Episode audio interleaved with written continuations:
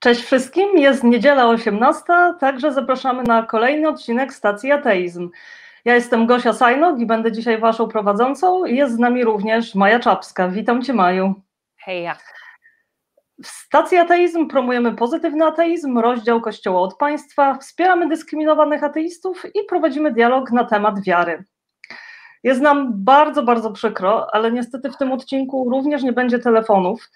Pracujemy nad tym intensywnie i właśnie w związku z pracą nad telefonami będziemy mieć dla Was dwa bardzo ważne ogłoszenia na końcu odcinka. Także proszę Was bardzo, zostańcie z nami do końca, bo pojawią się ważne informacje. E, dzisiaj natomiast naszym tematem jest śmierć i umieranie.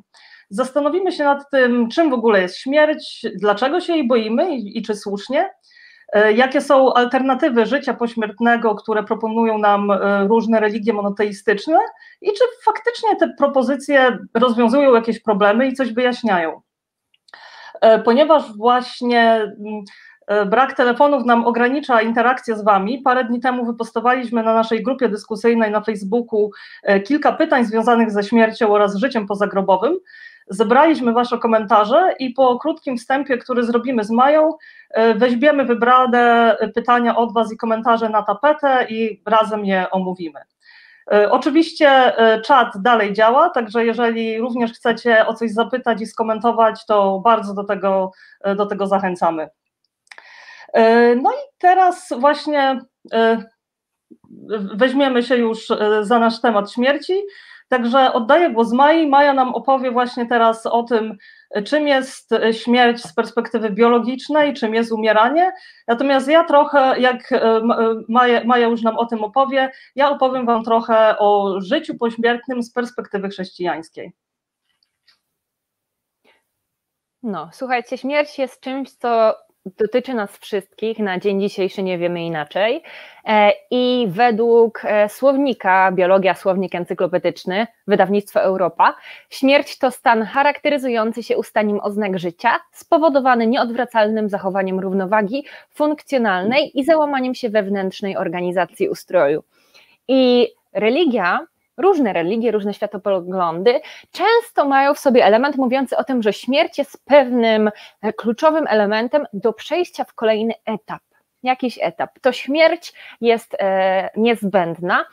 Kwestia jest taka: w biologii mówimy o śmierci nie tylko jako o śmierci całego człowieka. Można wyróżnić stany, w których my żyjemy, a jednocześnie nie wszystkie części nas są żywe.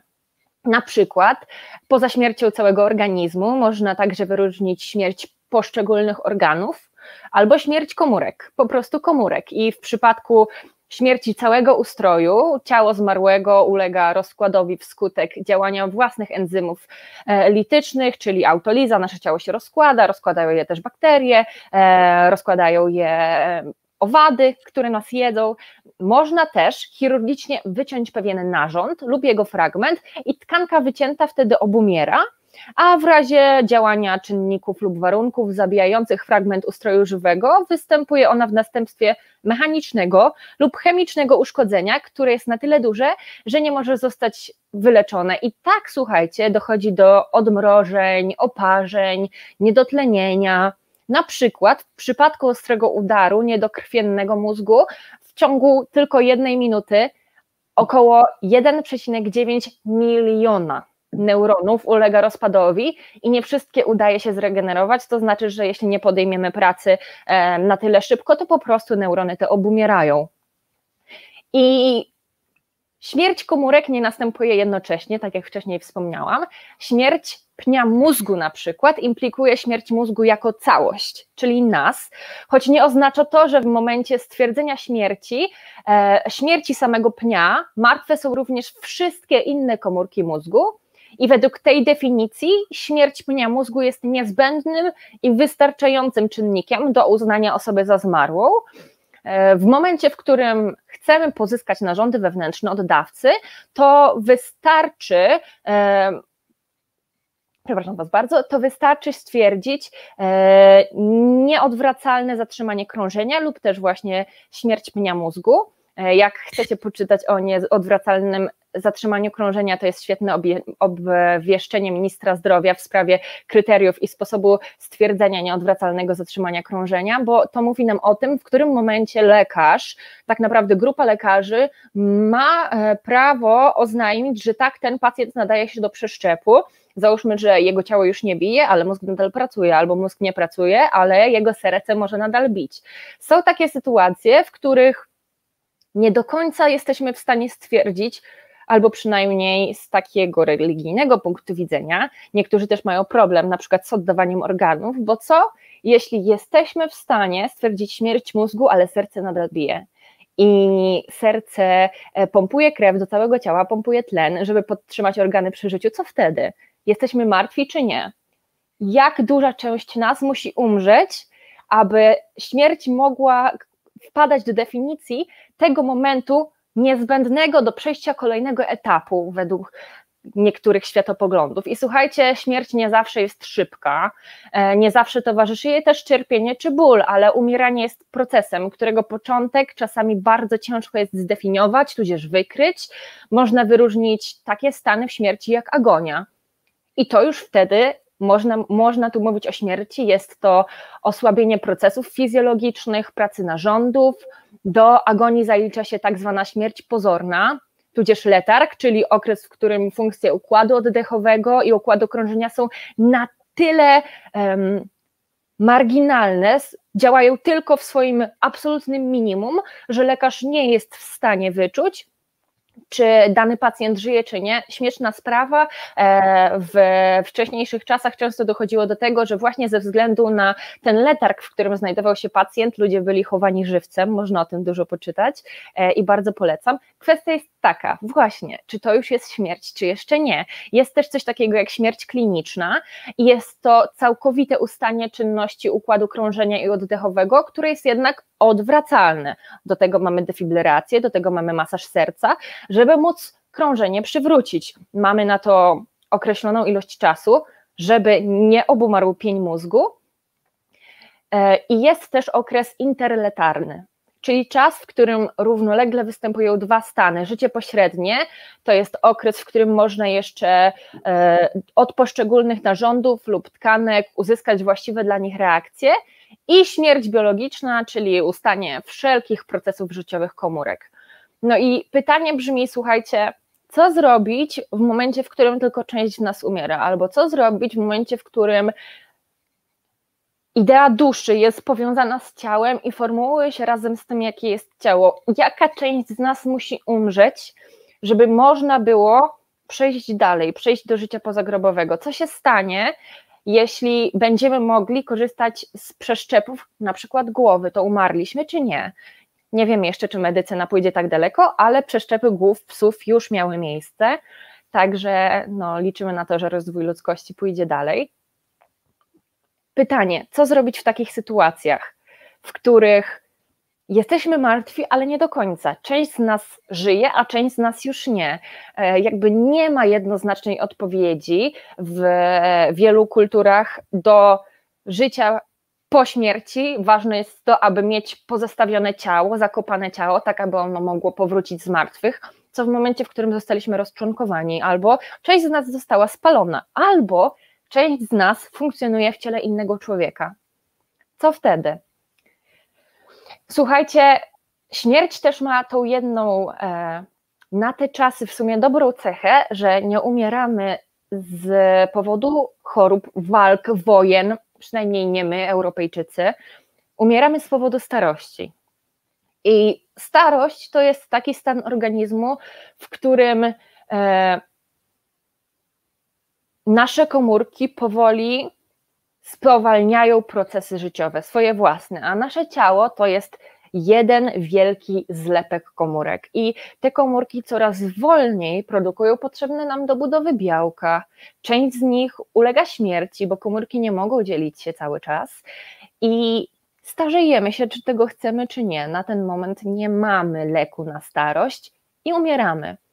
Dlaczego? Dlaczego, umie, dlaczego się starzejemy? Dlaczego nie moglibyśmy według chrześcijańskiego Boga po prostu umrzeć? W Biblii jest napisane, że człowiek będzie pracował do końca swoich dni w pocie, tak uprawiając ziemię, która będzie e, w pocie czoła oddawać mu i niechętnie oddawać mu plony. E, nie ma powiedziane zbyt wiele o starzeniu się.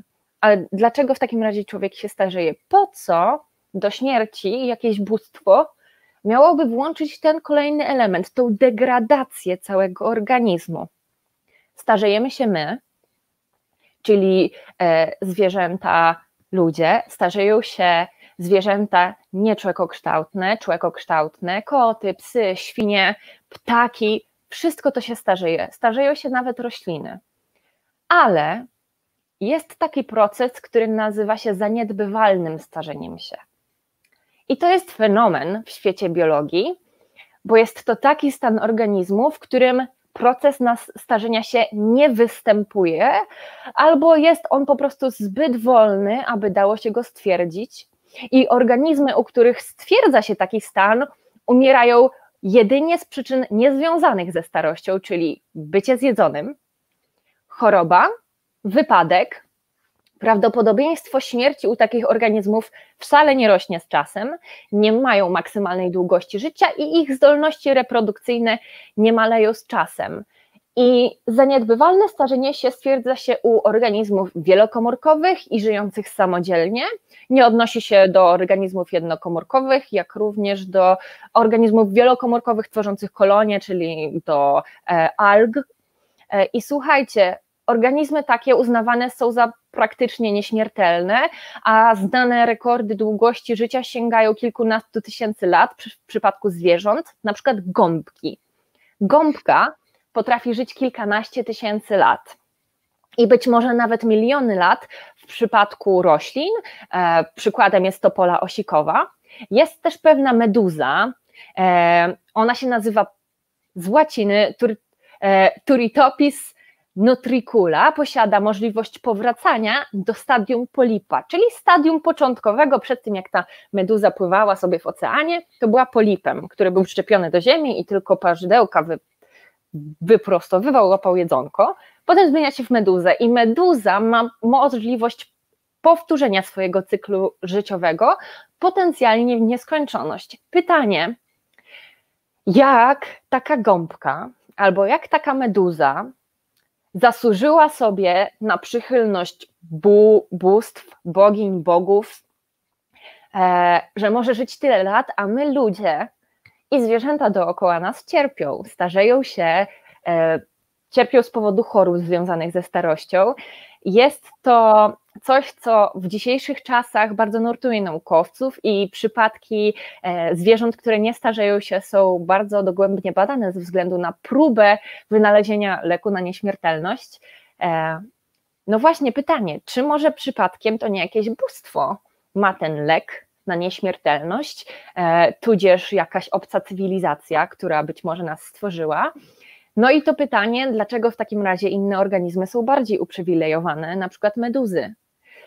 Jak to ten Pan Sprawiedliwy Bóg stworzył? Odniosę się teraz już do bóstw tylko chrześcijańskich i wierzących w jakiegoś osobowego Boga, e, że człowiek, który został stworzony na jego podobieństwo, e, żyje krócej niż taka wiecznie żyjąca meduza, co w sumie jest cechą bardziej boską niż nasze umieranie.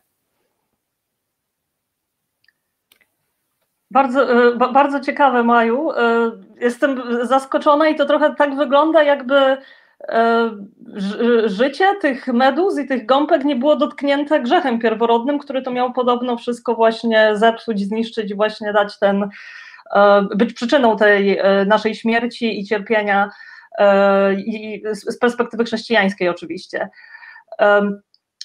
Właśnie jeżeli chodzi o e, perspektywę religijną, to oczywiście śmierć, e, śmierć nie jest końcem, tylko jest bramą do, do nowego życia, e, życia z Bogiem, chociaż niekoniecznie. I jest też pewną formą właśnie wymierzenia sprawiedliwości, ponieważ w religiach monoteistycznych Śmierć, jak mówiłam, jest oczywiście bramą do wieczności, ale też również ma być formą albo nagrody dla tych właśnie sprawiedliwych ludzi, którzy dobrze służyli Bogu, no i ma być karą dla tych wszystkich niesprawiedliwych, którzy, którzy byli źli, nie służyli Bogu i zasługują na, na Jego potępienie. I teraz chciałam Wam opowiedzieć trochę właśnie, jak pokazuje nam życie po śmierci religia chrześcijańska. Myślę, że większość z Was, która się wychowała w, jakiej, w jakiejś formie chrześcijaństwa, myśl, myślę, że większość z was, z was to katolicy, ale akurat to, o czym będę mówić, będzie dotyczy większości odłamów chrześcijaństwa, prawdopodobnie wierzy w to, że człowiek ma swoje śmiertelne ciało, które oczywiście ulega umieraniu, ale ma oprócz tego nieśmiertelną duszę, która jest taką esencją jego jestestwa i po śmierci ta dusza e, e, dalej żyje, e, łączy się z Bogiem w niebie, albo zostaje potępiona i idzie do piekła, lub jeszcze w katolicyzmie jest trzecia opcja, jest czyściec, gdzie dusza jest, nie jest na tyle dobra, że zasługuje na niebo, ale będąc w czyśćcu może jeszcze jakoś jakoś z tego co pamiętam jeszcze trochę pocierpieć, czy w jakiś sposób wypracować sobie tą szansę E, na, e, na zbawienie. E, I no i, i, myślę, że to jest taka standardowa, taka standardowa wiara większości chrześcijan. I również chrześcijanie pewnie myślą, że to jest, że, że, wiara w nieśmiertelną duszę, która zaraz po śmierci idzie do nieba albo do piekła, jest czymś, w co wierzyli pierwsi chrześcijanie, w co zdecydowanie wierzył sam Jezus i że w ogóle pewnie się to wzięło z wierzeń jeszcze E, starotestamentowych zwierzeń judaistycznych. E, okazuje się niestety, że nic bardziej mylnego. E, prawdopodobnie jest tak, że, że sam Jezus nie wierzył w nieśmiertelną duszę i prawdopodobnie nie wierzył też, piek też w piekło. I tu chciałam Wam właśnie trochę więcej opowiedzieć, jaka jest w ogóle historia wierzeń chrześcijańskich, jeżeli chodzi właśnie o życie pośmiertne. Otóż zacznę na początku od tego, że cała, cała idea nieśmiertelnej duszy nie bierze się wcale z chrześcijaństwa, nie bierze się wcale z judaizmu, pochodzi natomiast e, ze starożytnej Grecji. E, zdaje się, nie wiem, czy to akurat Platon był pionierem właśnie e, tej idei, czy był po prostu bardzo znany z promowania jej, ale to właśnie on bardzo wypromował tą koncepcję, że mamy ciało i nieśmiertelną duszę, która może się od tego E, ciała oddzielić i żyć zupełnie samodzielnie. E, e, w judaizmie natomiast nie ma w ogóle takiej koncepcji jak, jak dusza. Jest pewna taka siła witalna, która ożywia ciało. Pamiętacie na pewnie z Księgi Rodzaju, jest taki moment, kiedy Bóg stwarza Adama i lepi jego ciało, natomiast w pewnym momencie tchnie w niego życie. I właśnie to tchnienie to jest pewna taka forma, która właśnie takiej siły, która animizuje ciało, ale ona nie jest nieśmiertelną duszą. E, jeżeli, kiedy czytamy większość ksiąg Starego Testamentu, to raczej e, to nie, nie, nie, wszędzie jest to powiedziane, powiedziane wprost, w niektórych księgach tak, w niektórych nie, ale prawdopodobnie e, starożytni Żydzi w ogóle nie wierzyli w życie pośmiertne, uważali, że razem z końcem, z końcem życia doczesnego po prostu się umiera no i tyle. E, jest taka koncepcja, e, czasem się przewija właśnie w starożytnych księgach żydowskich Szeolu, która, którą część, część biblistów interpretuje jako taki żydowski Hades, czyli to jest takie miejsce życia pośmiertnego, gdzie swego rodzaju esencja ludzi zmarłych jakoś przebywa w takim w, w, w, takim balansie między życiem a śmiercią. Jest to życie nieporównywalnie gorsze od tego, e, od tego ziem, ziemskiego, ale że gdzieś właśnie te dusze w formie takich cieni istnieją. E, jednak są bibliści, którzy interpretują to inaczej i twierdzą, że Sheol to jest po prostu synonim grobu i kiedy jest e, gdzieś pisane, że człowiek idzie do Sheolu, to że powinno się to interpretować, że ktoś po prostu idzie, idzie do grobu, czyli umiera. E, I teraz robi się taka ciekawa sprawa, bo gdzieś tak mniej więcej 200 lat e, przed e, narodzinami Jezusa zaczyna być popularny taki pogląd wśród, wśród Żydów, że no, no, że śmierć jednak nie może być końcem, ponieważ świat jest tak strasznie niesprawiedliwy, a przecież Bóg jest sprawiedliwy i jest dobry, jest takim y, dobrym władcą, dobrym królem, więc Bóg nie może pozwolić na, na taką niesprawiedliwość. Y, I właśnie zwolennicy y, tej koncepcji wymyślili coś takiego, że w pewnym momencie Bóg się ze złości na, na ten niegodziwy świat, który teraz istnieje, przyjdzie na ziemię, zniszczy wszystkich swoich wrogów, E, przywróci, e, przywróci Eden i ten raj, który na początku e, zrobił dla ludzi, i wszystkich sprawiedliwych zostawi przy życiu.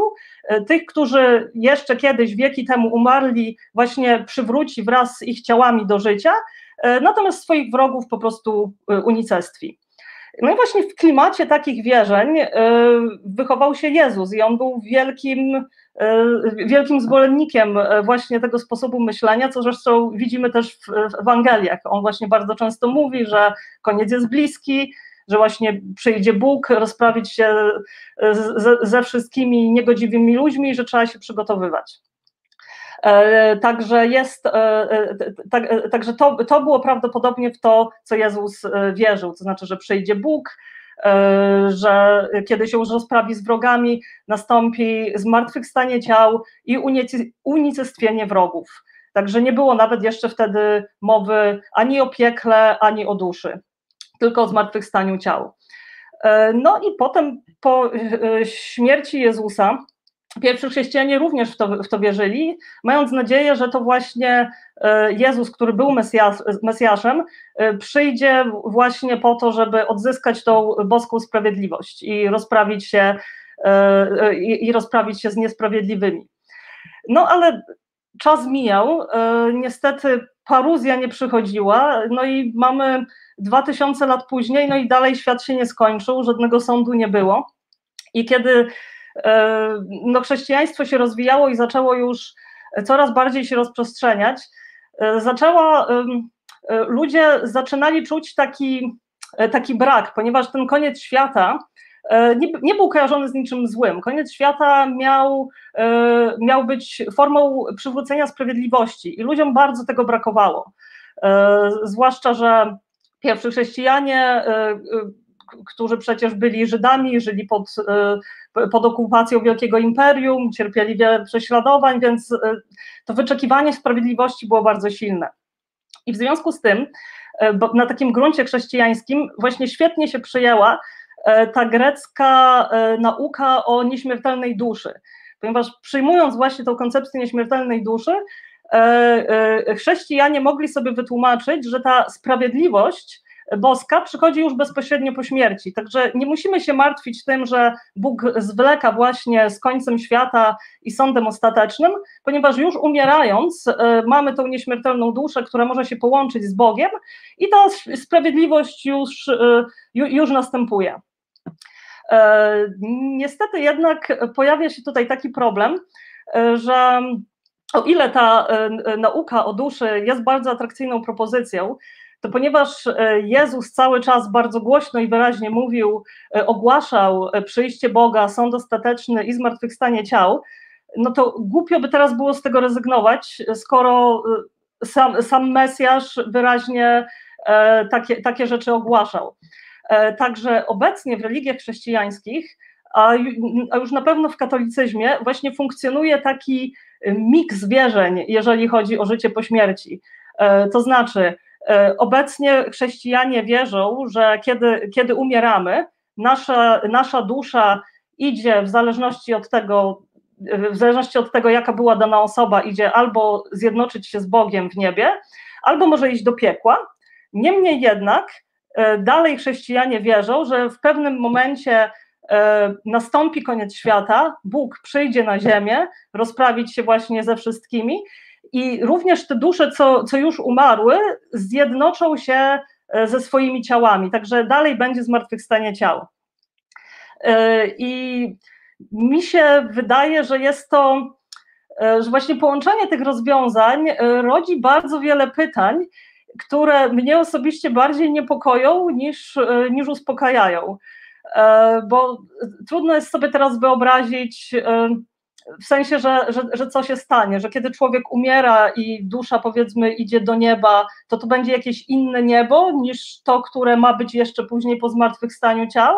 Czy jeżeli ja na przykład y, umrę i pójdę do nieba albo do piekła, czy to jest już ostateczne, czy dopiero na sądzie ostatecznym będę mieć jeszcze jakiś dodatkowy sąd? Czy ja mogę jeszcze zmienić jakoś, jakoś swoją sytuację?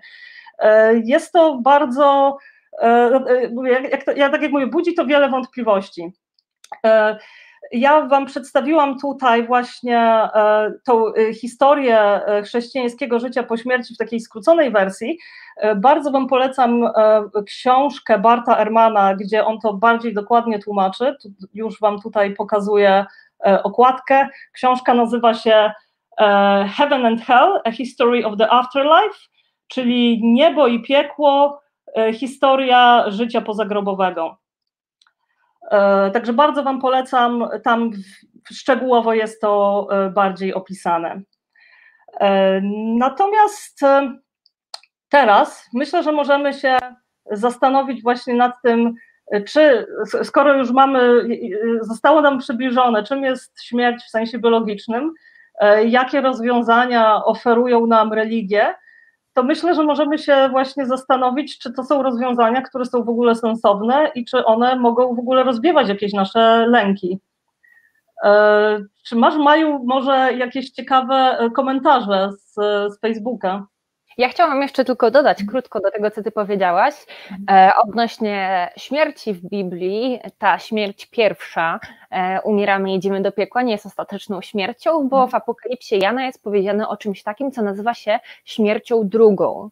I śmierć druga to jest ostateczna e, wygrana nad złem, E, w naszym wszechświecie, czyli Boga nad diabłem, i w momencie, w którym następuje ten triumf boskości, to całe to piekło, które już jest, razem z szatanem zostanie wrzucone do jeziora ognistego, żeby tam płonęło i żeby tam wszyscy ludzie cierpieli do końca wieczności. Tak? E, tak jest opisana śmierć druga, a jeszcze co do zbawienia, to nie wiem, czy wiecie, ale jest coś takiego jak apokatastaza. I apokatastaza jest też zwana ideą pustego piekła. E, jest to idea dość radykalna i kiedyś um, była uważana za herezję, um, albowiem mówi ona o tym, że wszyscy zostaną zbawieni. Jest to idea mówiąca o wszechzbawieniu, a apokatastaza rozumiana jest automatycznie jako też przymusowe zbawienie, e, bo niezależnie od tego, czy człowiek był dobry czy zły, to w momencie, w którym mamy do czynienia z Bogiem wszechmogącym, wszechkochającym e, i wszechłaskawym, to czy tego chcemy, czy nie, albo czy na to zasługujemy, czy nie, e, zostaniemy wzięci do nieba. I osoby za tym poglądem tłumaczą się tak, że Bóg jest wszech dobry jak rodzic i rodzic, jeśli chce nagrodzić dziecko lub zdobyć jego zaufanie, to chce też wiedzieć, że choćby nie wiem co, choćbyś nie wiem, co córko zrobiła, pamiętaj, że zawsze możesz szukać u mnie schronienia. I e, to jest e, to, co stoi za apokatastazą, aczkolwiek jest to sprzeczne z ideą wolnej woli człowieka, niemniej jednak jest niesprzeczne z ideą wszechdobroci Boga. E, no i tutaj wchodzimy, te, w tym momencie nie ma zbyt wielu jak to powiedzieć, mm, fanów idei apokatastazy, albowiem jest ona mm, poniekąd sprzeczna tym, co jest z tym, co jest napisane w piśmie i doprowadziło to do wielu chrześcijan do tego, żeby przestać wierzyć w piekło, tak? Stąd idea pustego piekła, że skoro mamy wszechdobrego Boga, to piekło nie może istnieć i tak czy siak wszyscy zostaniemy zbawieni. E, I to chciałabym wtrącić w ramach takiej ciekawostki, a to, co Gosia wcześniej mówiła, właśnie pytanie, czy e, piekło coś i idea życia po śmierci nieba coś rozwiązuje. Słuchajcie, wielu z Was pisało komentarze pod naszymi postami e, i wiele z nich było naprawdę bardzo ciekawych. Pierwsza, jaką, pierwsza odpowiedź, jaką chciałabym przeczytać, e, to jest odpowiedź osoby, która wierzy w życie po śmierci. Czytam. Cześć wszystkim. Odpowiedź na pytanie pierwsze. Czy istnieje życie po śmierci? Tak. E, e, czym jest dla Was śmierć? Przepraszam. Jak dla mnie, śmierć jest etapem pięknej ludzkiej przygody, przez który każda osoba musi przejść, e, aby przejść do świata, jakiego nie, nie, nie mamy szans stworzyć na tym świecie. Czy wierzysz w życie po śmierci? Tak, wierzę w to, że po śmierci dusza ludzka jest w stanie życia, ale już bez ciała. Jak ma wyglądać owo życie po śmierci? Owo życie polega na doświadczaniu przez duszę wspaniałości, których z perspektywy życia i ziemskich doświadczeń nie jesteśmy w stanie sobie wyobrazić. Wierzę, że życie na Ziemi i dbanie o owoce tego życia w relacjach międzyludzkich w trakcie tego życia zbieramy pewnego rodzaju skarby, które w formie nagrody będzie odbierać nasza dusza. I czyś życie po śmierci jest wytłumaczeniem na coś, czy jest potrzebne? Tak, dla mnie, jako chrześcijanina, wiara w życie po śmierci powoduje, że po prostu nie boję się śmierci, bo wierzę w to, że tam gdzieś jest piękniejszy i lepszy świat oraz wiele mieszkań nie na kredyt gdzie dusza będzie szczęśliwa. Nie mogę sobie tego wyobrazić, cytując klasyka, ani oko nie widziało, ani ucho nie słyszało, jakie wielkie rzeczy Pan przygotował. Może i dlatego śmierć bardziej mnie ekscytuje niż przeraża. Pozdrawiam Was wszystkich. No ja muszę przyznać, że te mieszkania nie na kredyt są ważnym argumentem. Tak. Proszę mnie też zapisać. Słuchajcie, bardzo fajny, bardzo fajny komentarz i dotyka ono też takich dwóch zagwostek, które z Gosią chciałyśmy poruszyć, ponieważ w komentarzu jest, cytuję, e, że jest tam gdzieś piękniejszy i lepszy świat. I to jest bardzo fajne stwierdzenie.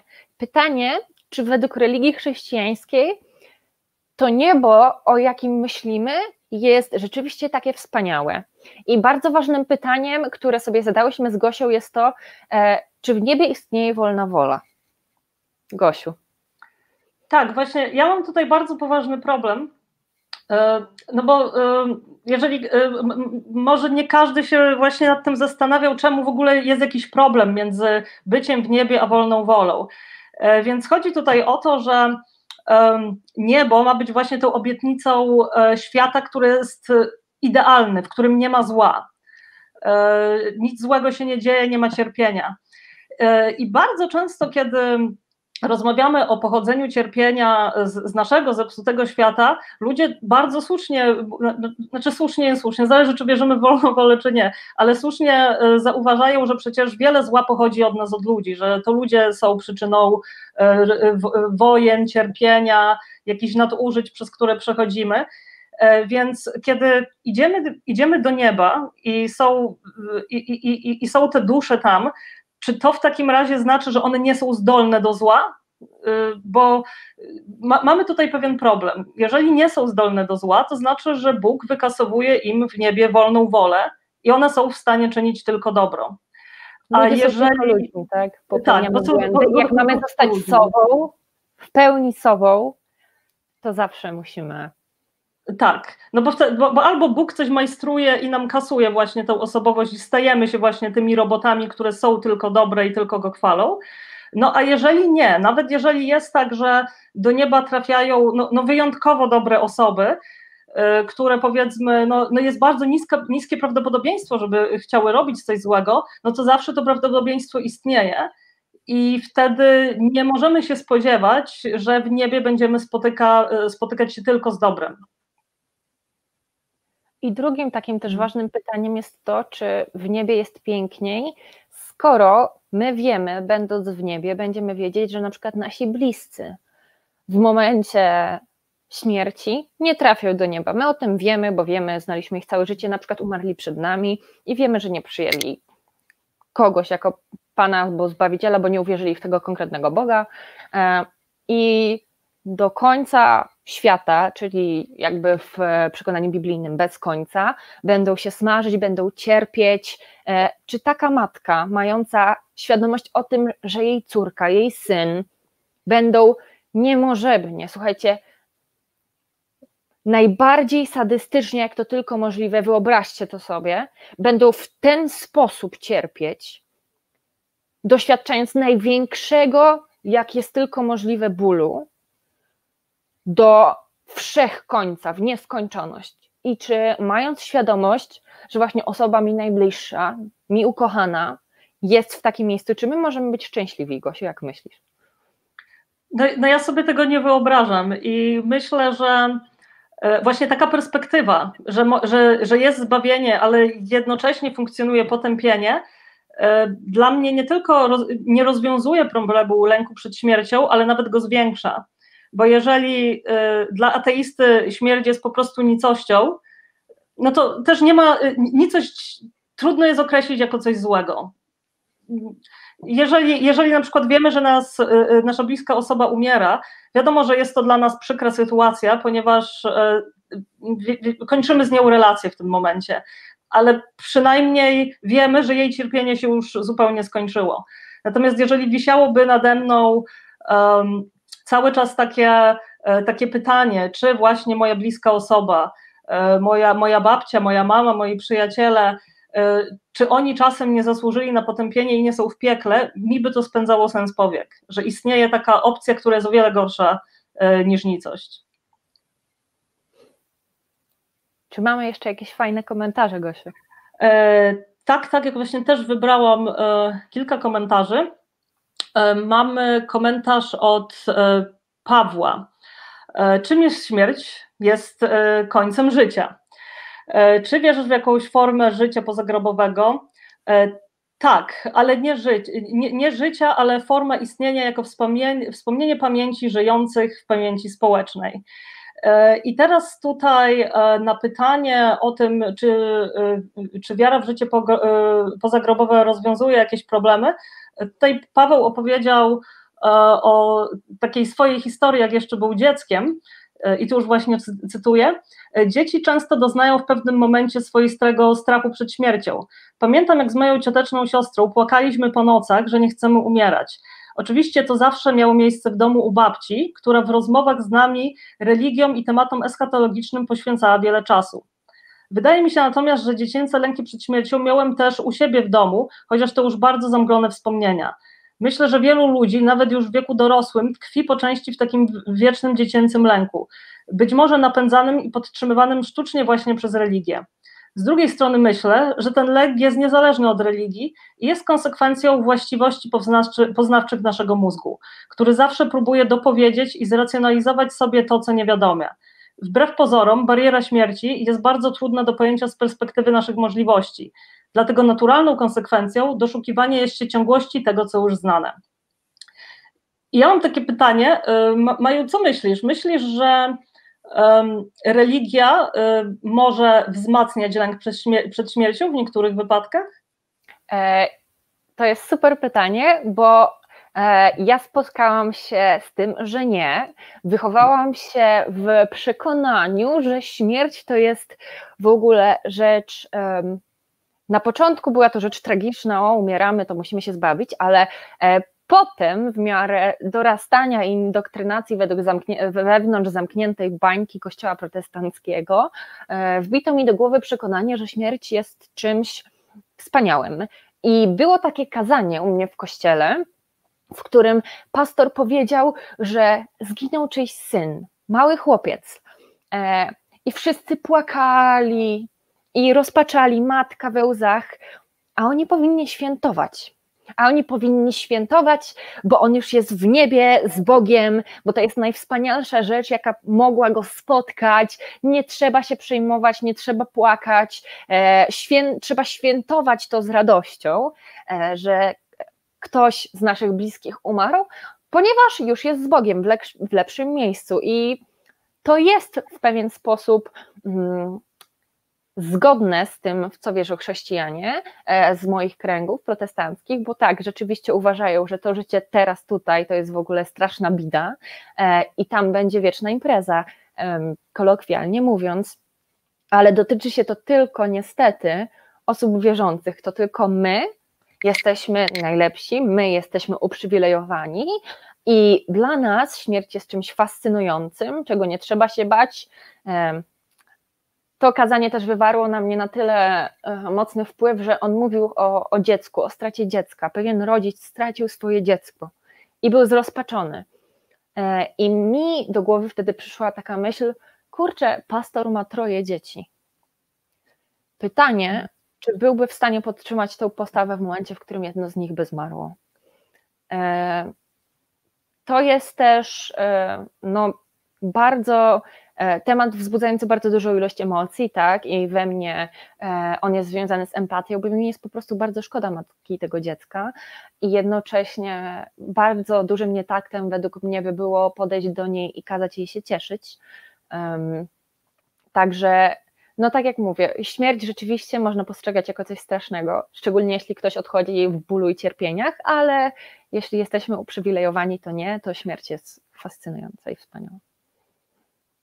Właśnie jak o tym opowiadałaś, to ja miałam takie bardzo mieszane uczucia, bo z tego bije z jednej strony taki niesamowity optymizm e, z tego typu wierzeń i tak e, dużo takiej energii, e, która właśnie i się fascynuje i życiem, i śmiercią, ale zastanawiam się właśnie, czy taka, czy taka fascynacja śmiercią, patrzenie się na, na śmierć z takiej perspektywy, że cieszmy się, bo to życie po śmierci jest dużo, dużo lepsze, więc cieszmy się z tego, że ktoś właśnie już zakończył to życie doczesne.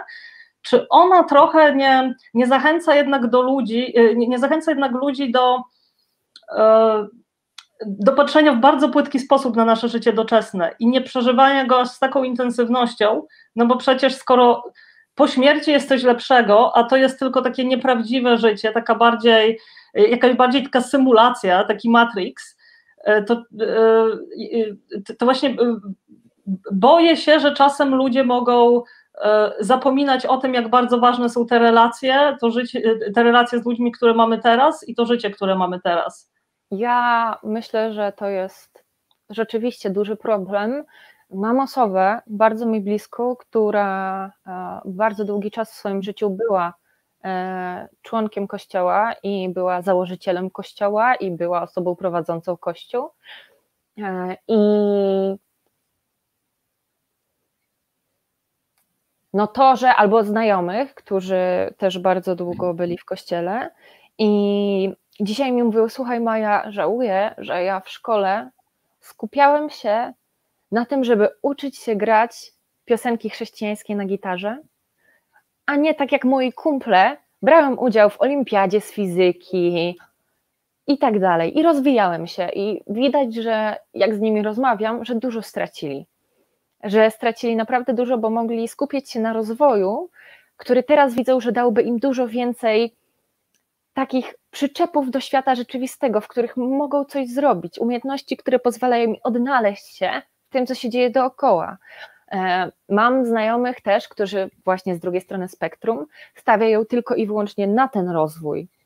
I na przykład należą do ugrupowań chrześcijańskich, skautowych i uważają, że tak, że to tam jest najważniejsza nauka, bo tam się uczy dzieci e, i w kościołach, jak rozwijać się e, w tej duchowej sferze, bo to to jest najważniejsze. I jakby taki rozwój codzienny stawiają zupełnie z tyłu i według mnie dużo tracą.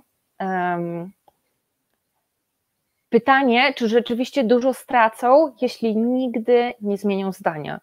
Jeśli cały czas będą wierzyć w to, że to coś daje, to tak naprawdę nie będą mieć poczucia straty, tak?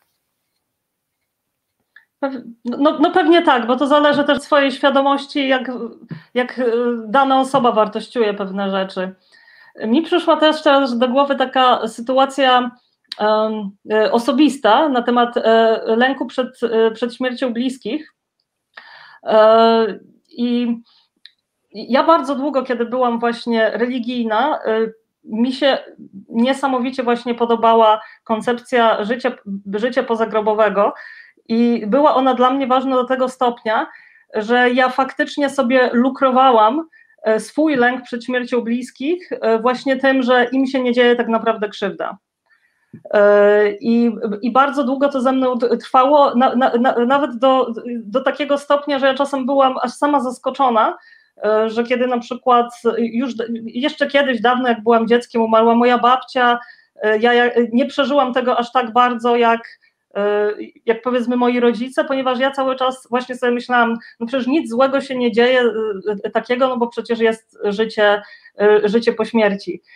I kiedy już właśnie ja, ja, ja, jeszcze byłam religijna, ale już wychodziłam powoli z religii. Pewna bliska osoba z mojej rodziny okazało się, że jest śmiertelnie chora. I pamiętam, że ja też właśnie poczułam taką chęć znowu sobie przylukrowania i, i takiego wmawiania sobie, że, że oczywiście, że to jest przykre, ale nie możemy E, nie, nie możemy się tym aż tak bardzo przejmować, bo przecież życie po śmierci istnieje i jest lepsze miejsce. I pamiętam, że wtedy naszła mnie taka, e, taka myśl, że ale co jeżeli Boga nie ma i co jeżeli życia, życia po śmierci faktycznie nie ma? I na początku poczułam ogromny strach i musiałam się zmierzyć właśnie e, z, z lękiem, który dotyczył straty tej osoby. Jednak ja bardzo szybko otrzeźwiałam i zdałam sobie sprawę z tego, że ja mam teraz bardzo taką unikatową szansę, żeby właśnie spędzić z tą osobą jak najlepsze chwile teraz. I, i wydaje mi się, że, że, że, że, bardzo mnie to zmotywowało do tego, że właśnie kiedy, kiedy, kiedy pojechałam się właśnie spotkać z tą osobą, ja to wewnętrznie bardzo celebrowałam i wydaje mi się, że celebrowałam to o wiele bardziej niż jeżeli bym znowu sobie dała tę, taką przylukrowaną wersję, że śmierć, że, że śmierć jest tylko jakimś etapem, który, e, który dalej oferuje tej, tej osobie jakieś życie i że my się kiedyś spotkamy po śmierci.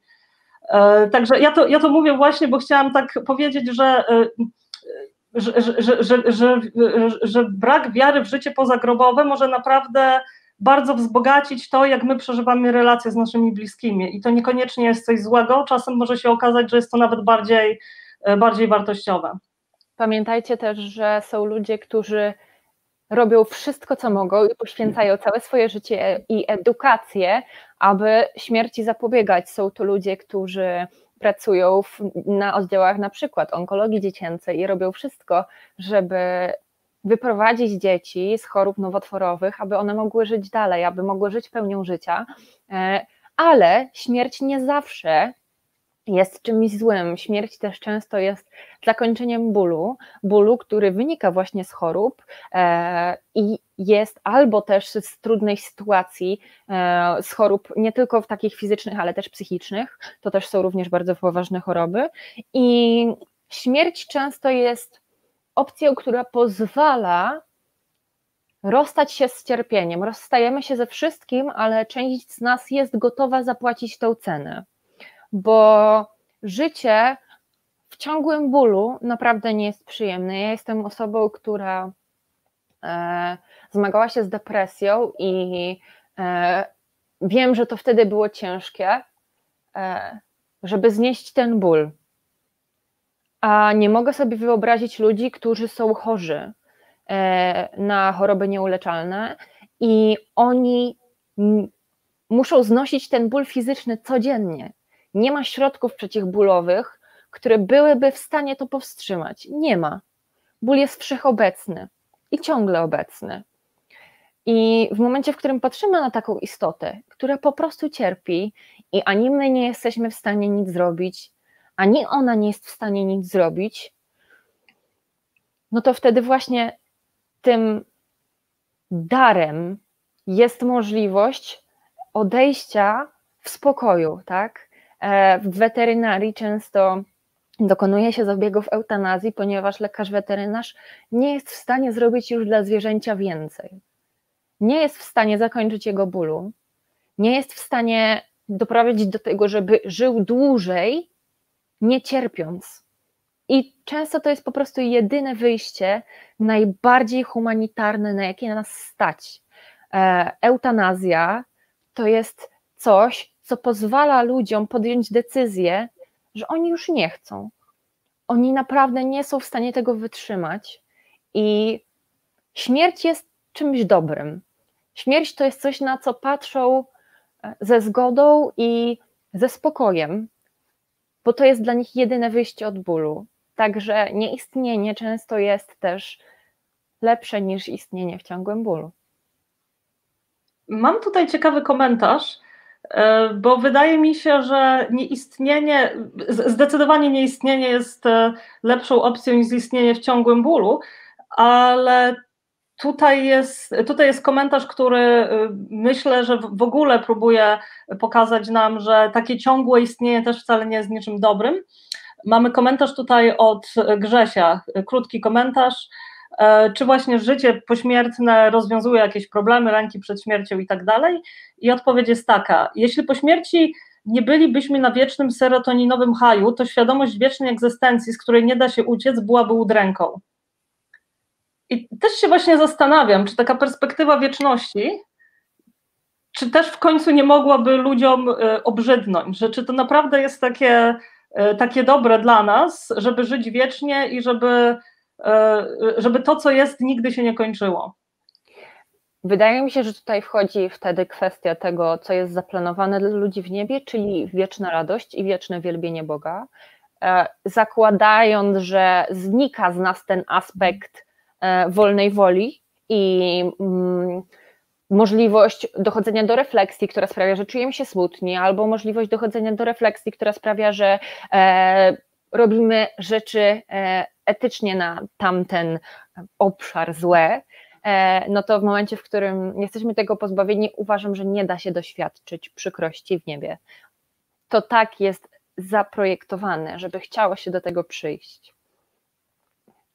Nie wiem, czy możesz sobie zdawać sprawę, że jest ci źle, bo wiecznie będziesz na serotoninowym haju, bo jesteś na serotoninowym haju. Tak. Tak, ale jednak wydaje mi się to jakąś formą zniewolenia. Jak, jak, kiedy to tak, opisuję, mam, mam, mam, tak. mam takie wrażenie. Tak, jest to forma zniewolenia, tak zgadzam się. E, czy, czy masz ty coś ciekawego? Bo... Mm, z ciekawych Waszych odpowiedzi na pytania e, u mnie pojawiła się jedna rzecz. I tutaj tak, czy wierzysz w życie po śmierci? E, albo, przepraszam, czym jest dla ciebie śmierć najważniejszym punktem zwrotnym z punktu widzenia percepcji człowieka? Poczęcia czy narodzin świadomie nie przeżywamy, a moment śmierci być może tak. E, I tu chciałabym skomentować, bo jest to bardzo odważne stwierdzenie, a jednocześnie bardzo nijakie. A moment śmierci być może tak, ale być może nie. Więc być może nie jest to najważniejszy punkt zwrotny z, z punktu widzenia percepcji człowieka. Tak, tutaj jakby być może, ale być może, nie wiemy. I pytanie, czy wierzysz e, w życie po śmierci? Owszem, nie wykluczam, że świadomość, jaźń, czy jak to nazwać, może w naturalnym procesie i zgodnie z jakimiś nieodkrytymi jeszcze fizycznymi prawami trwać lub przekształcić się w funkcji czasu. E, I to jest bardzo ciekawe, ponieważ to jest coś, czego dana osoba nie wyklucza, e, ale pytanie było, czy wierzysz? To znaczy, że ta osoba posiada takie przekonanie że może coś się przekształcić. To jest też dość niedoprecyzowana odpowiedź, aczkolwiek mnie zainteresowała właśnie ze względu takiego podejścia, czy w coś wierzysz, czy nie, e, bo według mnie można być do czegoś przekonanym albo nie. I niewykluczanie pewnych opcji jest bardzo uczciwym podejściem, tak jak ja nie wykluczam tego, że może istnieć jakiś Bóg, tak, nie wykluczam tego, to jest moje szczere podejście. E, tak samo ta osoba może nie wykluczać, e, że świadomość może w naturalnym procesie, zgodnie z jakimiś nieodkrytymi prawami fizycznymi, przekształcać się.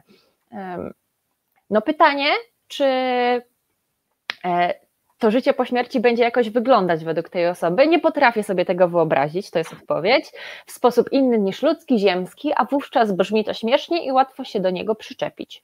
I czwarte, czy wiara w życie po śmierci coś daje? E, wiara w życie po śmierci powoduje, że łatwiej przekonać, pokonać rozpacz, który ogarnia każdego człowieka, kiedy dotrze do niego istota śmierci, kiedy zrozumie, że utraci bliskich. I to jest bardzo fajne, bo my często rozpaczamy z powodu śmierci bliskich z takiego bardzo egoistycznego powodu.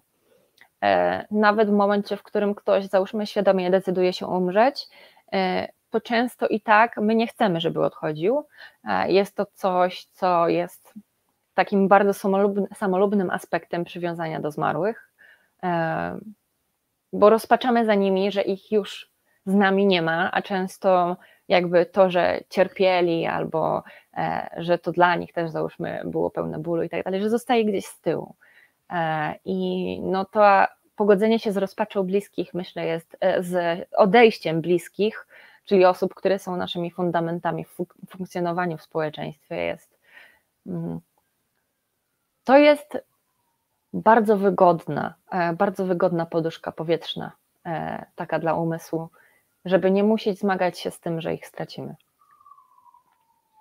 Też się właśnie trochę nad tym zastanawiam, bo to jest coś, od czego Mm, y, trudno jest nam się oderwać od wychowania w religii. No, ja się wychowałam jako katoliczka i e, to, że istnieje Bóg i że śmierć nie jest końcem, tylko następuje e, coś po śmierci, że to jest właśnie lepsze życie, to przygotowane e, dla nas przez Boga, no, no, no było czymś dla mnie tak oczywistym, jak to, że słońce wschodzi rano i zachodzi wieczorem, to, to była po prostu część mojego życia od zawsze.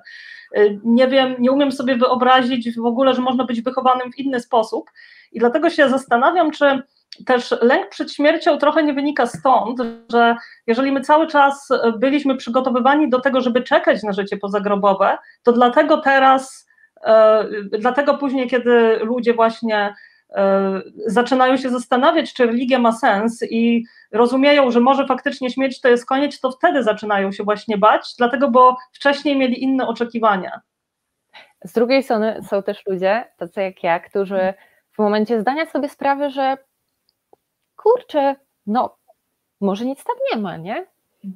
To wtedy mają taką motywację, że będę żyła póki żyję i żyła póki nie umrę i będę starała się w tym życiu doświadczać, tak? Doświadczać tylu pozytywnych rzeczy, ile mogę i sprawiać, że istoty dookoła mnie, zwierzęta, ludzie, będą mogły doświadczać więcej szczęścia. Po prostu. I cel życia wtedy staje się moim celem życia w momencie, w którym zdałam sobie sprawę, że może bez sensu jest wierzyć w jedną z wielu bajek odnośnie życia po śmierci. Moim celem stało się wtedy być po prostu dobrym człowiekiem bo tak jak też ktoś w wcześniejszych komentarzach powiedział, że to ludzie nas pamiętają po śmierci, to jest nasza forma życia po śmierci, e, to jeden, zostawiamy po sobie takie piętno, a dwa, no po prostu widzimy, jaki mamy wpływ na ten świat i możemy być z siebie dumni. I taka duma e, z tego, że rozdajemy szczęście dookoła, stała się dla mnie czymś bardzo ważnym w życiu. E, właśnie w tym momencie, tak? Żeby... Ja też miała... Mhm. Przepraszam. Nie, nie, mów, mów. Nie, przepraszam, bo tak mnie. Ja miałam bardzo do, identyczną, identyczną reakcję, kiedy przestałam wierzyć w Boga. Co, jest, co wiem, że właśnie dla wielu ludzi może się wydawać dziwne, bo często ludzie mają takie przekonanie, że kiedy właśnie przestajemy wierzyć w Boga, no to życie traci sens, no bo przecież raz, że uświadamiamy sobie, że życie się kończy, a dwa, no to okazuje się, że świat nie ma tego kosmicznego gospodarza, czyli wszystko traci sens. A właśnie moja reakcja była taka, że ja zaczęłam bardzo wtedy żyć w teraźniejszości, że sobie zdałam sprawę, że, że właśnie, że skoro świat nie ma tego kosmicznego gospodarza, że skoro nie ma nic po śmierci, to życie jest teraz i, i bardzo się zmienił właśnie mój sposób patrzenia na życie. Wydaje mi się, że zaczęłam się bardziej cieszyć tym, co jest teraz i też właśnie zaczęłam mieć o wiele większą potrzebę y, wybierania, y, dokonywania codziennie takich wyborów, które powiedzmy minimalizują cierpienie, bo sobie zdałam sprawę, że ponieważ ludzie, y, ludzie zwierzęta cierpią i nie ma dla nich żadnej, żadnej pośmiertnej nagrody, to również moje, moje wybory, które minimalizują to cierpienie, są bardzo istotne. No i słuchajcie, jest od Was pytanie do odcinka. Gosiu, czy ja je mogę wrzucić, bo ono jest bardzo adekwatne. Oczywiście. E, to jest pytanie od Natana, jaki jest Wasz stosunek do śmierci, jak wyobrażacie sobie swój koniec. Słuchajcie, bardzo popularna jest teraz e, biodegradacja i recykling ludzi. E, ja marzę o tym, żeby po śmierci jeden być dawcą organów, a dwa, żeby zrobiono ze mnie pożywkę dla drzewa ponieważ jako, że mam bardzo wiele minerałów e, i białek i tak dalej, e, to uważam, że czemu nie, mogę nakarmić sobą i to, co kiedyś było mną, stanie się częścią drzewa, a drzewa uważam za bardzo pożyteczne formy życia na naszej planecie. Dlatego myślę, że to też jakby oddanie mojego ciała, aby przekształciło się i to w miarę szybko, a nie w jakimś metalowym pudle, w nową formę życia, która oczyszcza tą planetę, daje siedliska innym stworzeniom. E, no to jest jakiś taki mój cel, że tak powiem. No a stosunek do śmierci, był taki moment, że jej chciałam, e, tak jak mówię, w trakcie, w trakcie depresji. E, był taki moment, że się jej bałam, jeśli miała być związana z cierpieniem z powodu choroby, e, z bólem fizycznym po prostu.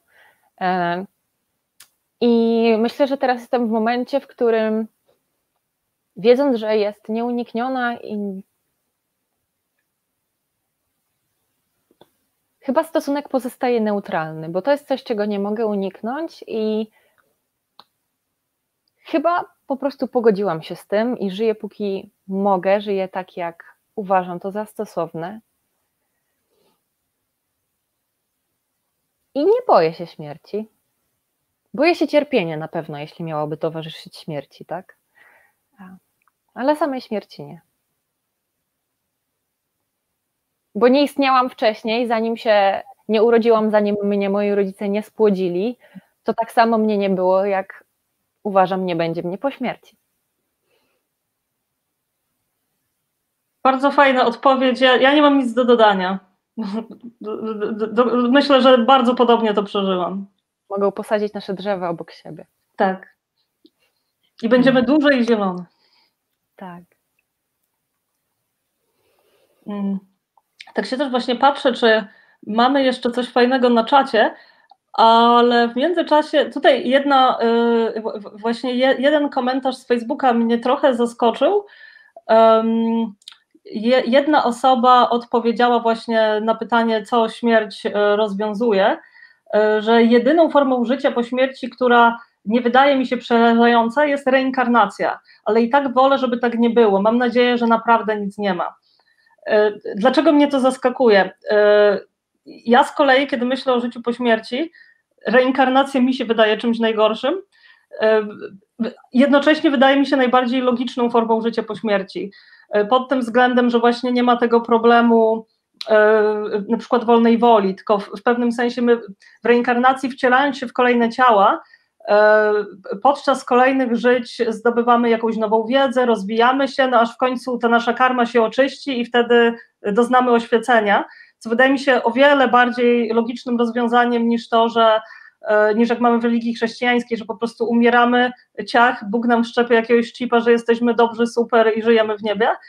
E, aczkolwiek ja jak myślę o, reinkarnacji, e, to odczuwam taki ciężar, e, myśląc, że e, rodzimy się w jakimś nowym życiu i znowu przeżywamy te, te trudy e, życia jako, jako człowiek, nie mając kompletnie pamięci tego, co, co robiliśmy w poprzednim życiu, więc w pewnym sensie my się może jakoś uczymy, ale trochę nieświadomie i kolejnym... A dlaczego zakładasz jako człowiek? Dlaczego zakładasz, że zreinkarnujemy? Widzisz, to nawet i tu mnie masz.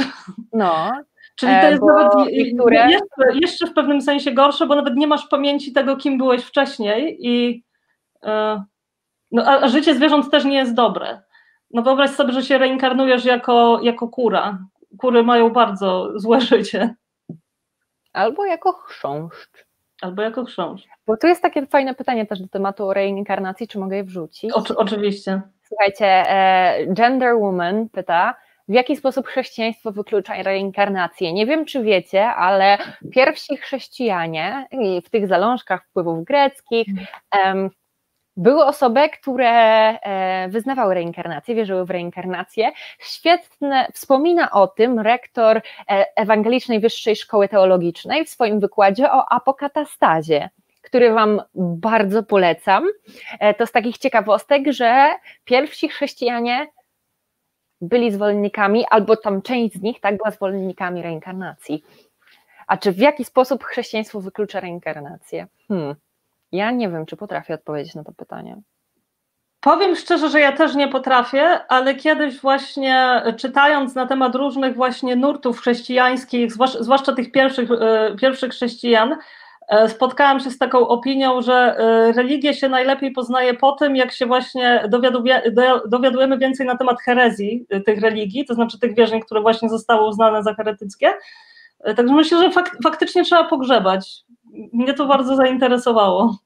Z drugiej strony chrześcijaństwo mówi, że ludzie znowu wstaną z martwych, tak? I w momencie, w którym Jezus zmartwychwstał, tak, w jednej z Ewangelii jest powiedziane, że święci dookoła też zmartwychwstali i weszli do miasta.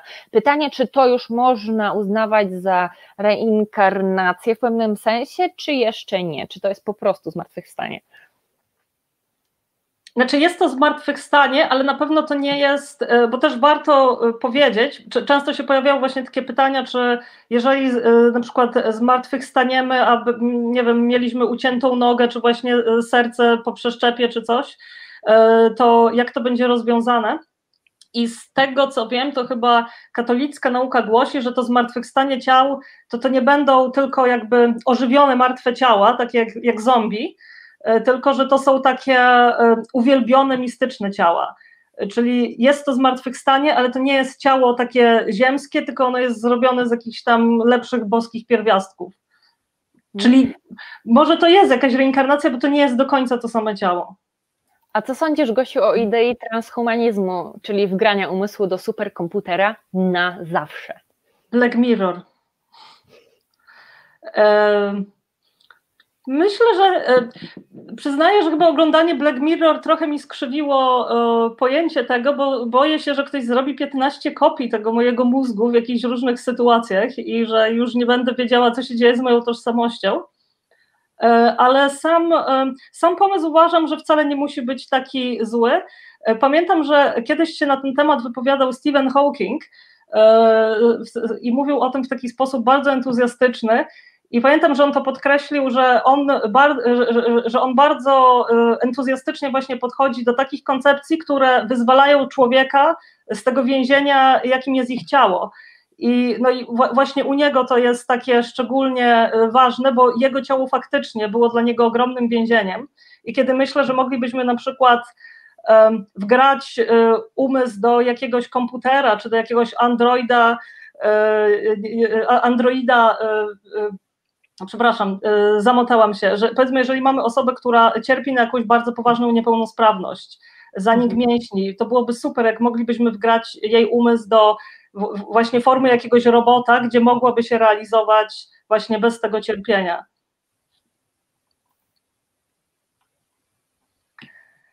I teraz moja kolej, tak? tak.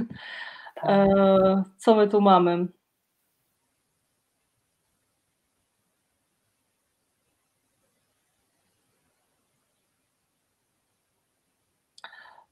tutaj mamy taki komentarz od e, Damiana.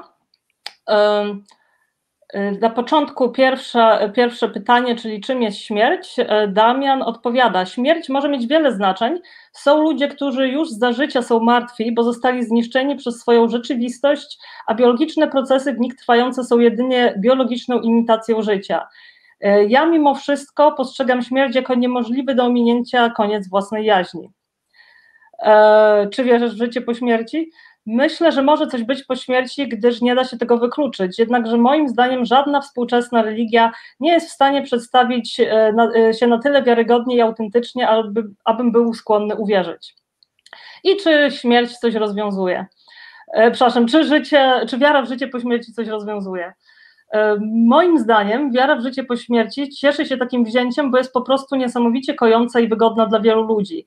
Nadaje wielu ludziom pozorny sens i przekonuje, że mają po co i dla, e, dla kogo znosić trudy codzienności.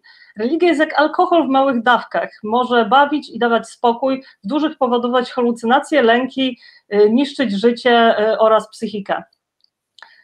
To jest też bardzo ciekawy temat, jak bardzo ludzie są przywiązani do pewnego poglądu i często e, uważam, trzeba bardzo delikatnie podchodzić do osób, z którymi chcemy rozmawiać na temat religii, bo w momencie, w którym one są w trudnej sytuacji życiowej e, i ten e, lęk przed śmiercią, tudzież pozbawienie ich w ogóle jakiejś deski ratunku, tego, że jest życie po śmierci, tak bardzo niszczy ich świat, to w jakiej bańce żyją, że może doprowadzić do wielu negatywnych skutków, na przykład do popadnięcia w depresję. E, I uważam, że w takich chwilach warto jest odłożyć na później rozmowy i wybijanie z głowy, tudzież w ogóle podejmowanie dyskusji na dany temat, e, tak, bo no właśnie tak jak e, napisał w komentarzu Damian, to jest coś bardzo ważnego dla ludzi, coś, co ich trzyma w kupie, jak już świat dookoła nich się rozpada.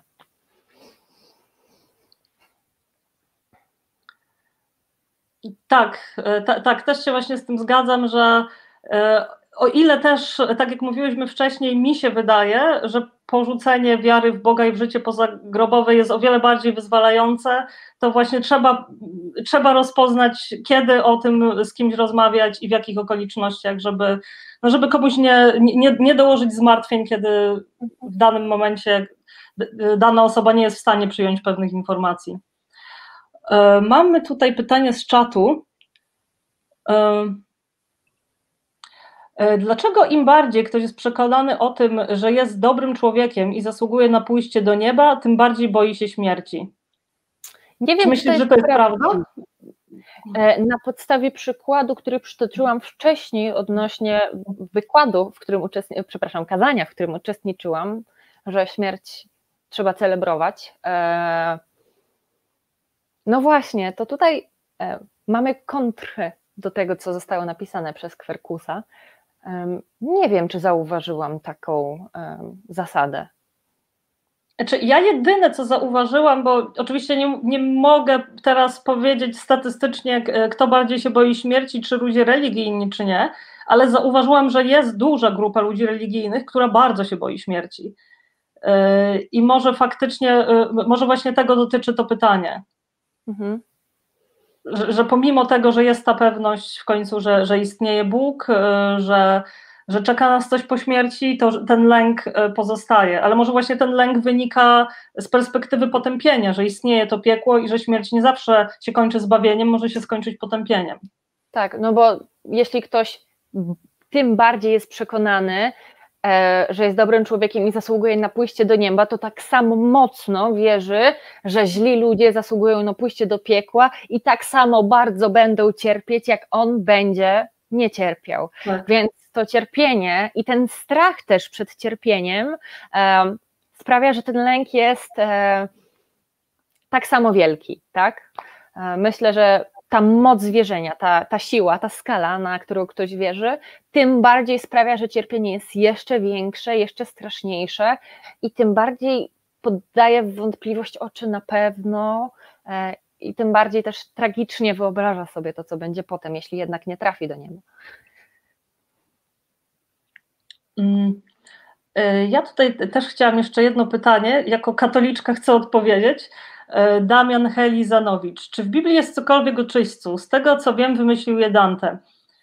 Nie umiem powiedzieć, kto wymyślił, e, kto, kto w ogóle wpadł na ten pomysł z czyśćcem. E, natomiast domyślam się, czemu to zostało wymyślone. Jakby te, te logiczne powody są takie, że właśnie, no, że są tacy ludzie, którzy no, nie są aż tak święci, żeby pójść do nieba, no ale jeszcze nie, nie zasługują na potępienie, więc e, czyściec to jest taka forma przejściowa, gdzie właśnie dusze, e, przynajmniej w tej oryginalnej formie nauki o czyśćcu, tam mają w jakiś sposób cierpieć, chyba są wypalane ogniem czy coś takiego.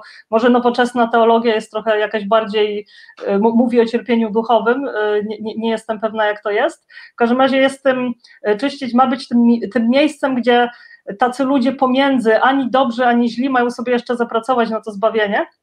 E, natomiast wydaje mi się, że taka, e, że, że pomijając te wszystkie takie teologiczne aspekty, e, nauka o ma bardzo praktyczne znaczenie.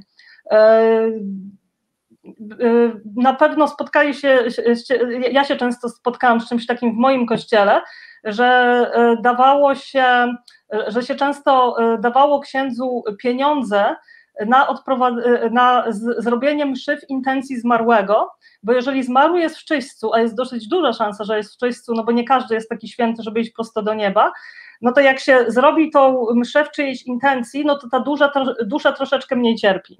Także jest to bardzo taka dobra motywacja e, dla wiernych, aby przychodzili na mszę, aby się modlili, oferowali pieniądze za specjalne msze, które właśnie oferują jakąś, e, jakieś obniżenie cierpienia dusz w czyśćcu.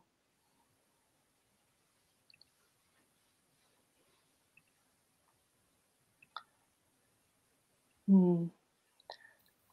Ktoś napisał, e, Maja, może ty coś wiesz na ten temat. E, Walter Kurpanik. Czemu w Polsce jest zakazane przerobienie swojego ciała na nawóz do drzewa? Słyszałaś Ojej, coś? Jeśli jest to prawda, to ubolewam. Niestety mój research e, w tym temacie e, ograniczył się do wiedzenia, że takie coś jest i że bardzo mnie to jara. Hmm. No będą mnie musieli pochować w jakimś piękniejszym miejscu niż Polska, po prostu, w którym jest to legalne. Hmm. Ale to jest, to jest faktycznie przykre, że, y, że, że, że, że może być prawo, które ci tego zakazuje. Bo trudno jest mi znaleźć logiczny powód. Nie wiemy, czy tak mhm. jest. Jakby trzeba będzie zrobić research po odcinku. Mm. E, kwerkus, jeszcze raz. A jak mają zmartwychwstać ciała kompletnie rozłożone? Te atomy, z których się składa, przepraszam, te atomy, z których się składają, do nich wrócą, a co z tymi ciałami, w których znalazły się one później? Bardzo prosta odpowiedź. Bóg może zrobić wszystko. Bóg stworzył w siedem dni e, świat i w sześć dni świat siódmego odpoczywał. Bóg zginął, ulepił Adama, z jego żebra ulepił Ewę, zapłodnił e, dziewicę, to dlaczego miałby nie móc zmartwychwstać kompletnie rozłożonych ciał i z atomów, które e, już w skład ich nie wrócą. Jakby ja nie widzę tutaj niemożliwości. No, Bóg, skoro takiej... jest tym wielkim projektantem, to na pewno ma wszystkie plany u siebie Albo w garażu. Atomów i... w zanadrzu. Atomów w zanadrzu w kieszeni. Tak. Rzuci wodorem i węglem. I... Jakby, no tak jak mówię, patrząc na to, że Bóg jest wszechmogący, to wszelkie biologiczne ograniczenia, zapłodnienie dziewicy, e, nie mają tu zastosowania. Nie, nie, nie, da się, nie da się powiedzieć, na pewno by tak nie mógł, osobie, która mówi, że ale Bóg jest wszechmogący. Oczywiście ogranicza się też e, dane bóstwo, jeśli zakładamy, że jest wszechmogące, e, do pewnych praw logiki, e, ale czy człowiek musi składać się z tych samych atomów, żeby być tym samym człowiekiem, czy po prostu muszą one być ułożone w taką samą strukturę? No tak, tutaj już rozwiązujemy problem, skoro musiałyby tylko być ułożone w taką samą strukturę, no to te atomy może sypnąć z rękawa i tada. Zresztą tak jak mówiłam, e, w katolicyzmie wierzy, wierzy się w to zmartwychwstanie mistycznych ciał, także chyba Bóg już zakłada, że one będą trochę inne. Na pewno jakoś to wymyśli. E, dobrze, kolejne, kolejne pytanie. E, Paputek Szczeciński. E, w temacie śmierci i katolicyzmu, dlaczego prawie wszyscy katolicy twierdzą, że od razu po śmierci ich bliscy idą do nieba? Nie znają swojej do, doktryny, pocieszają się? I faktycznie zauważyłam, że jest, przynajmniej wśród, wśród moich znajomych katolików, Mam takie wrażenie, że większość ludzi wierzy w powszechność zbawienia. To Maja, o czym ty mówiłaś, co wcale nie jest taką, e, taką popularną teologią wśród właśnie teologów katolickich, ale mam właśnie wrażenie, że większość ludzi zakłada, że Bóg jest dobry i, i zbawia wszystkich.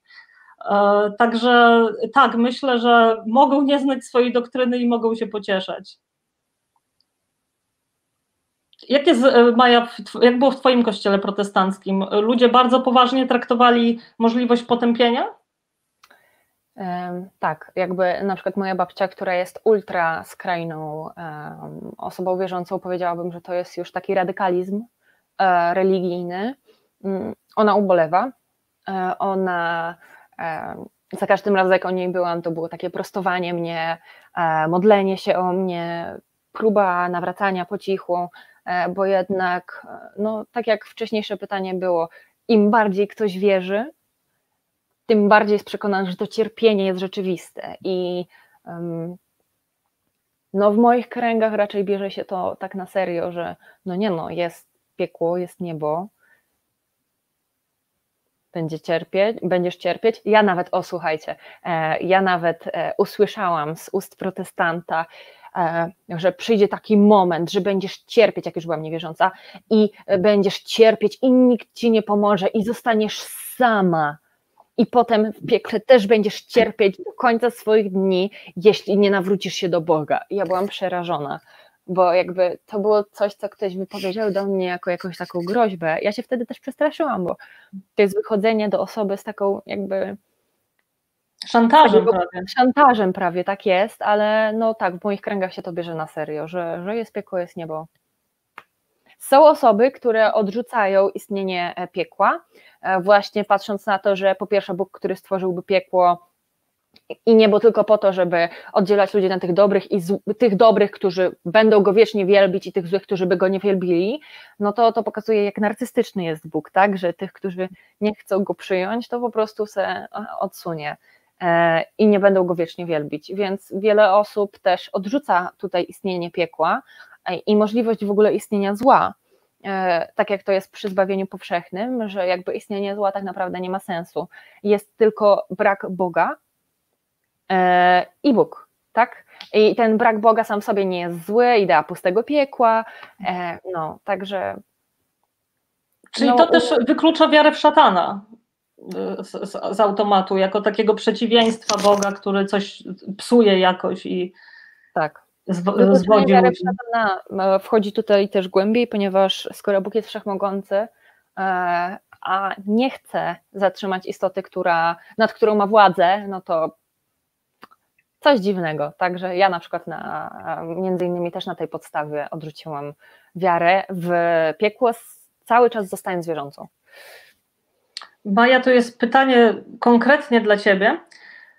Weronika, a czy przypadkiem w protestantyzmie nie ma predestynacji, czyli z góry Jezus zasądzony, czy będziesz w niebie, czy będziesz potępiona? E, w protestantyzmie uważam, że słowo predestynacja jest bardzo trafne, ale niekoniecznie odnośnie samego piekła, tylko odnośnie tego, że Bóg ma plan dla ludzkiego życia i nieważne co się zrobi, to jakby dzieje się Boży plan i naszym zadaniem jest siedzieć i słuchać i rozpoznawać znaki, e, żeby zrozumieć jaki to ten Boży plan jest e, i on się wypełnia i można się oddać w ręce tego Bożego planu. E, I jakby tutaj wchodzi ta właśnie predestynacja, że choćby nie wiem co, no to ten Boży plan się spełni. Ktoś umrze, no Bóg tak chciał, sorry. Więc jeśli chodzi o to, czy z góry będziesz w niebie, czy będziesz potępiona, to jest pytanie, na które ludzie z moich kręgów nie lubią odpowiadać. Bo e, to mówi o tym, że człowiek nie będzie do końca wolny i oni się wtedy są skonfundowani, o jak to odpowiedzieć, o nie, to każdy ma wybór, przyjąć Jezusa, Bóg jest dobry.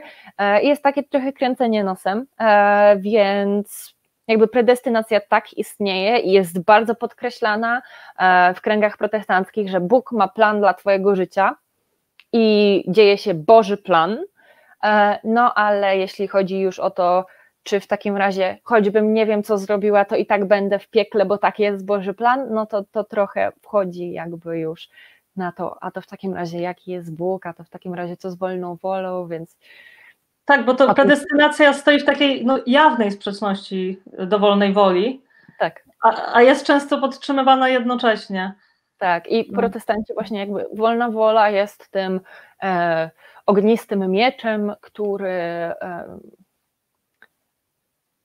w pewnym sensie usprawiedliwia to, że Bóg może nas karać, że to przez wolną wolę, e, to myśmy wybrali zgrzeszyć, tak? więc teraz nie może być tej predestynacji, bo żebyśmy od razu poszli do piekła, ale z drugiej strony może być ta predestynacja, że wszystko, co się dzieje, to jest prawem Bożym. Więc no tutaj widzimy tę hipokryzję, e, jeśli chodzi o teologię protestancką. Hmm. E, tu mamy taki komentarz. E, Kuba Dominiak. Bardzo mnie bawi sformułowanie życie pozagrobowe. Pomijając przypadki pochowania kogoś żywcem, każde życie jest poza grobem. Nie jest to pytanie, ale uznałam, że to śmieszny komentarz. Faktycznie e, trudno się nie zgodzić. Tak jest. Jesteśmy chodzącym przykładem życia pozagrobowego. Dokładnie. Tak jest, żyjącym przykładem. O. Żyjącym przykładem życia pozagrobowego. Um, Mamy jeszcze dwa pytania. E, Paputek po raz mhm. kolejny. A czemu pojęcie śmierci tylko w religiach monoteistycznych? Pozostałe oferują również co nieco w tym temacie, a w dodatku mają ogromny wpływ na y, na znaczną część ludzkości. Ja powiem od siebie, że ja po prostu nie jestem ekspertem, jeżeli chodzi o życie pozagrobowe w religiach niemonoteistycznych, bo, bo się w nich nie wychowałam. E, tak właśnie jak przez chwilę rozmawialiśmy o, o, reinkarnacji, to mam wrażenie, że po prostu brakuje mi wiedzy, aby to jakoś dokładniej, e, dokładniej rozważyć, ale uważam, że, że właśnie reinkarnacja i e, te, te wschodnie religie ma, mają faktycznie ciekawe, ciekawe podejście do tego. Pamiętajmy, że w wielu religiach politeistycznych odnieśmy się już do tej starej europejskiej kultury, mitologii rzymskiej czy greckiej. E, po prostu bogowie e, przez większość czasu mieli nas gdzieś, tamtejsi, tak? Oni nie za bardzo się interesowali, oni mieli swoje problemy. Prometeusz się interesował, to coś tam zrobił, ktoś się wkurzył, to coś tam zrobił, ale oni walczyli między sobą. Ludzie szli do Hadesu albo nie szli do Hadesu. Jakby dla nich to była jedna marna i często niewarta uwagi rzecz oni robili swoje, więc myślę, że też ten wydźwięk nieba czy piekła jest dużo większy w religiach monoteistycznych, bo jest ta jedna siła, która decyduje, a w religiach politeistycznych, jak się ma e, ponad 10 tysięcy bogów e, w, mm, w hinduizmie, no to jednak e, to już nie ma takiego wydźwięku, tak? Bo ci bogowie są tak naprawdę po to, żeby nam ułatwić życie tu na ziemi i żeby nas błogosławić. I tyle, no. Okej, okay. i mamy ostatnie pytanie. E, Agnieszka P. Jak zorganizować świecki pogrzeb? Wiele firm pogrzebowych oferuje już teraz e, opcję świeckiego pogrzebu. Możecie e, wygooglować sobie, które miejsca w waszym mieście oferują pogrzeby świeckie. No i pogrzeb świecki jest pogrzebem jak każdy inny, tak? Jest przyjście na e, miejsce, e, w którym e, jest zmarły, jest przeniesienie trumny do dziury. Jeśli ktoś chce się wypowiedzieć, to się wypowiada. To jest coś takiego, co no, tak naprawdę Wy też możecie zorganizować. I tak jak mówię, ważne jest to, żeby obczaić na internecie firmy, które to oferują w Waszej okolicy. No, organizuje się to z domem pogrzebowym, tak jak każdy inny pogrzeb. A też taką um, fajnym elementem e, pogrzebów humanistycznych e, jest to, że one mniej się właśnie skupiają, znaczy mniej w ogóle się nie skupiają na Bogu, a są taką celebracją życia właśnie osoby zmarłej i to jest takie, to jest takie bardzo pozytywne. Przeważnie się można zagrać na przykład muzykę e, podczas ceremonii, którą właśnie ta osoba lubiła, często się czyta jakieś, nie wiem, wiersze autorów, które, które właśnie ta osoba też E, e, te, też lubiła. Także to jest właśnie fajnie pod kątem takiej, fajnie to jest często organizowane pod kątem właśnie celebracji życia. No, no a także jakby póki żyjecie, to też macie czas na zorganizowanie sobie tego pogrzebu, żeby był takim, jakim chcecie. E, no i postęp idei i społeczeństwa, rozwój właśnie oferuje już nam to, że no nie trzeba tego, Boże, co ja teraz zrobię, bo zaraz umrę, albo ktoś mi umarł, a on był niewierzący, tak? E, no to nie, wiele firm to oferuje. I jak byłam na grobach któregoś razu z moim ojcem, e, były groby moich krewnych sprzed wielu, wielu lat i był też jeden, który zwrócił naszą szczególną uwagę. Było napisane, teraz mówię przykładowo, Marian Kowalski, urodził się, umarł i tylko jeden wielki napis, humanista bez żadnego niech ci ziemia lekką, lekką będzie, świeć Panie nad jego dużą, po prostu wielki napis humanista. I myślę, że tym bardzo sympatycznym akcentem będziemy dzisiaj kończyć. E, bardzo dziękuję wszystkim, że nas oglądaliście. Dziękuję Maju za, współ, e, za współhostowanie. No i dziękuję oczywiście naszej e, ekipie technicznej. Przypominam, że możecie nas śledzić przez stronę www, YouTube'a, Facebooka, Instagrama. Piszcie na naszej grupie dyskusyjnej na Facebooku i także pamiętajcie, że możecie zawsze do nas pisać na adres kontakt małpastacja myślnik ateizm.pl. I teraz, tak jak właśnie mówiłam wcześniej, mamy dla Was parę ogłoszeń. Pierwsze to takie, żebyście cieszyli się życiem. E, to, tak, to, czyli trzy ogłoszenia. Pierwsze takie, żebyście cieszyli się życiem i e, nie myśleli, znaczy nie myśleli o śmierci, nie bali się śmierci. E, natomiast jeżeli chodzi o ogłoszenia stacyjne, zbliżają się święta Bożego Narodzenia, albo Saturnalia, jak niektórzy wolą, albo jeszcze coś innego, po prostu. mi, dokładnie. I w związku z tym planowaliśmy przerwę świąteczną, i nasz pierwszy plan był taki, że 20 grudnia będzie, będzie e, nasz ostatni odcinek e, w tym roku, potem będzie dwa tygodnie przerwy świątecznej i wrócimy do Was po nowym roku. E, ale jednak ze względu na to, że nam bardzo brakuje telefonicznej interakcji z widzami i też odnosimy wrażenie po naszych koment po komentarzach, jakie dajecie na YouTubie, że Wam też tego bardzo brakuje, uznaliśmy, że zrobimy przerwę świąteczną trochę wcześniej, po to, żebyśmy mieli więcej czasu na taką intensywną pracę nad naszym call center. E, także e, niestety dziś, dzisiejszy odcinek był ostatnim odcinkiem stacji Ateizm w roku 2020. E, poświęcimy teraz ten, przy naszej przedłużonej przerwie świątecznej, poświęcimy właśnie cały ten czas, abyśmy mogli ożywić call center i wrócić do Was w nowym roku z telefonami. I nie jest to powrót na jakieś wieczne nigdy, ponieważ mamy dla Was datę. Kolejny odcinek stacji Ateizm z, z telefonami będzie w niedzielę 10 stycznia o 18. Jeszcze oczywiście Wam będziemy przypominać o tej dacie na mediach społecznościowych, ale data jest, nie znikamy na, na dwa lata. Y, także proszę się nie martwić. Y, I y, teraz jeszcze jest drugie ogłoszenie, właśnie odnośnie call center. I o tym dokładnie opowie Wam e, Leszek. Także Leszku, oddaję Ci głos. Cześć, tu Leszek. Jeżeli chodzi o call center, pracujemy nad tym już długo. Wciąż nie chce to nam zadziałać w tym formacie streamingu zdalnego, w którym jesteśmy. Mieliśmy to obcykane poprzednim studio fizycznym, teraz realia są troszkę inne. E, I nie wchodząc teraz w szczegóły techniczne, bo nie chcę przynudzać, E, z czym do Was przychodzę? Z prośbą. Jeżeli siedzicie w temacie call center, jeżeli znacie takie pojęcia jak VoIP, Voice over IP, jak SIP, jak na przykład wirtualne kable audio, bo to jest chyba też konieczne w takim wariancie, to proszę skontaktujcie się z nami, chociażby na maila kontakt małpa stacja myślnika lub bezpośrednio do mnie na Facebooku przez Messengera.